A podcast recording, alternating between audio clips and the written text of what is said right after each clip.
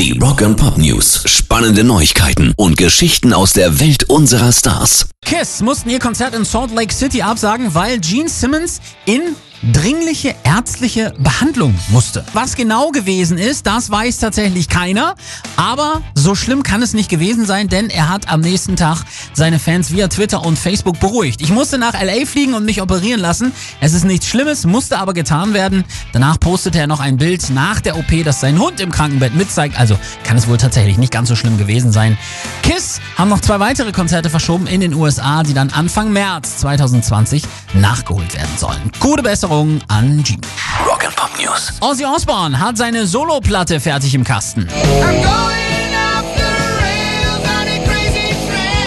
Und er hat dafür nur vier Wochen gebraucht. Sie hat ihn nach seinen ganzen Rückschlägen dieses Jahr quasi wieder ins Leben zurückgeholt, wie er selber sagt. Bis ich diese Platte gemacht habe, dachte ich, ich sterbe. Aber das hat mich von meinem Hintern heruntergebracht. Es sind nur neun Tracks, aber es war der Katalysator, um mich dahin zu bringen, wo ich heute stehe. Wenn ich dieses Album nicht gemacht hätte, wäre ich immer noch im Streckverband und würde denken, ich werde hier für immer liegen. Sein letztes Solowerk Stream ist knapp zehn Jahre alt. Wann die neue Scheibe rauskommt, ist noch nicht bekannt. Pairs Rock and Pop News.